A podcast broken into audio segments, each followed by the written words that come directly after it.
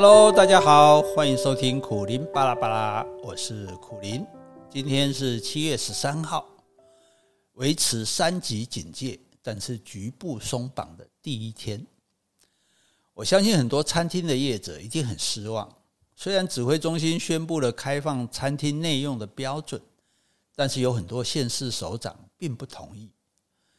这就好像当你觉得天终于亮了的时候，忽然发现四周还是一片黑暗。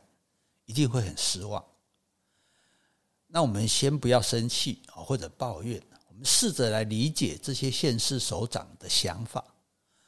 因为现在所有的松绑措施啊，毕竟都还是戴着口罩，唯独餐厅开放内用是一定要脱口罩的。想当然尔，这也是最危险的。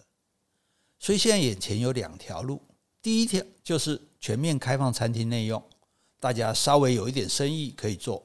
但是，万一再从餐厅发生疫情，而且变得很严重，那么所有的餐厅内用一定会再度停止，而且即使到了七月二十六号，三级警戒也可能没办法降级，漫漫长夜还是没办法过去。另外一条路呢，就是大家再忍一忍啊，真的是很困难，我知道哈，每个人也都知道，真的是难为你们了。那就是让这个疫情呢越来越轻微。啊，越来越少新的确诊出现，然后到七月二十六号，全国降成二级，大家就可以放心做生意了，也不用再那么战战兢兢哦，唯恐呢随时会被按下暂停键。都忍那么久了，我们就不要功亏一篑，就再忍十四天好吗？真的，如果我们不是差再差一咪咪就过关了，我也不敢这样子来劝说这些餐厅的老板。那我也呼吁所有的朋友们。到你平时常去的餐厅去买外带，虽然没有在餐厅吃的 feel 哦，口味也不会完全一样，可是你不能让他就这样关门了啊！啊，否则就算等到解封，你就再也找不到这家自己喜欢的餐厅了。我们前几天也到自己喜欢的五郎素食日本料理去买外带的便当，除了行动支持，也在心里暗暗帮他们加油。拜托啊，大家都要撑住。我们真的很想念你们提供的美味，各位餐厅老板，为了大家再忍一忍，到时候我们一定会报复性消费，加倍奉还，拜托各位了，真的。那我们今天要讲的是名嘴的争议，名嘴的争议，真正的意义哈。人不痴狂枉少年，年轻的时候，不管写文章或者讲话，我总是语不惊人死不休。记得那时候还讲过一句话：三十岁以上的人写的作品都不值得一看。讲完没多久，自己就三十岁了，现在还超过三十岁的两倍。哈，幸好后来没有人记得这句话，哈，拿它来嘲笑我。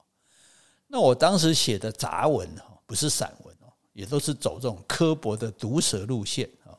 有一次写了一篇器官捐赠的文章，我说现在科技发达，大家可以来捐脑。不过每种脑的价钱不一样，医生的脑最便宜，再来是科学家的脑。诶，读者就很纳闷，那可以当上医生都是顶尖聪明的人啊，怎么会是最便宜的呢？那谁的脑最贵呢？我说，呃，因为那个医生、科学家脑都快用完了，哦，那没有用脑的那只有公务员，所以 因为脑都没有用过，所以很值钱哦。我现在回头去看哦，真的觉得讲的太过分。其实每个行业都有每个行业的辛苦哦，公务员也不见得比较轻松啊，也是有很多很辛苦的啊。讲这种话对他们不公平。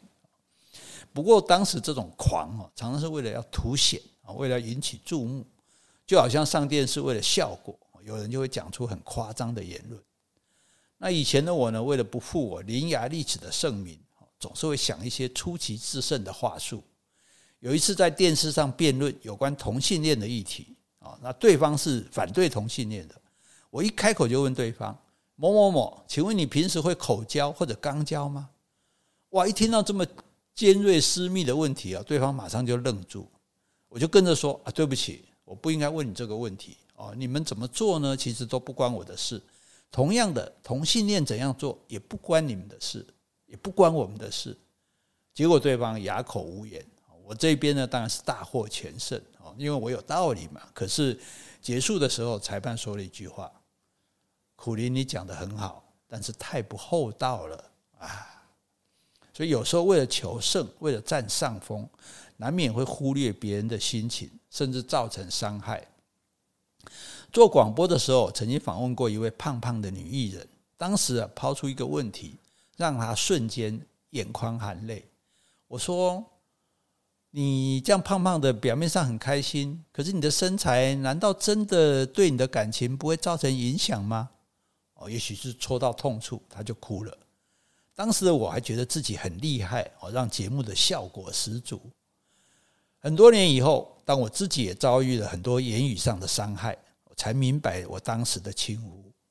因为我一直记得这件事，十几年后再遇到这位艺人的时候，我特别向他道歉哦。虽然他已经完全忘记这件事了。啊，虽然虽然是做过一些现在有点后悔的事了，但是不管是电视或者广播，都是可以发表意见、发挥影响力的管道。有了将近三十年的经验啊，对于怎么样突出自己啊，也有一些心得。譬如在一群人的谈话节目中，有些人说话，大家会拉长耳朵听啊，让人印象深刻；有些人说话呢，就好像船过水无痕，没有人记得或者在意他讲什么。其中美感哦当然是很多，重点之一是引用权威。孔子说，孟子说，莎士比亚说，比尔盖茨说，不知道谁说的时候就说古人说，哦，不像古人说就说有人说，哦，那我以前呢常常会记得一些很有意思的话啊，譬如王尔德说，很多人三十岁就死了，因为在那之后他一直在重复自己。平常多记一些名言佳句啊，随时呢都能够派上用场。然后呢，要有精确的数据。有一次和一群作家吃饭，那有一个前辈就提到说啊，枫叶有五十四种。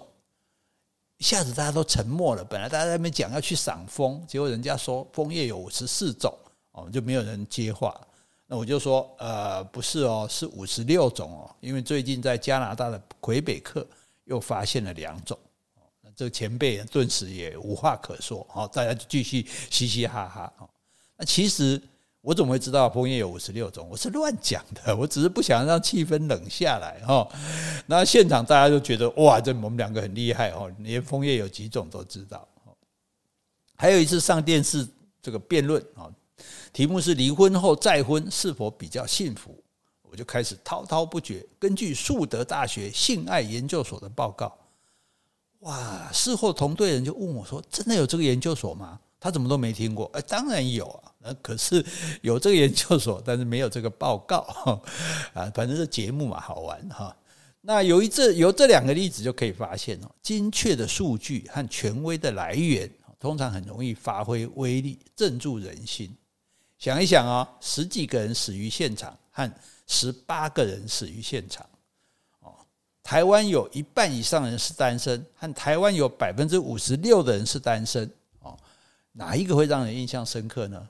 所以要说服人的时候，最好不要讲一些概括性的语言，精确的数据和来源啊，会让你更有权威。那掌握了这些要点呢，最后很重要一点就是要有意见啊，异就是相异的异，不同的想法，不同的意见啊，你要提出别人不敢讲或者没有想到的意见。如果是人云亦云，那你就输了啊！有人说：“诶，交红粉知己有什么不行啊？”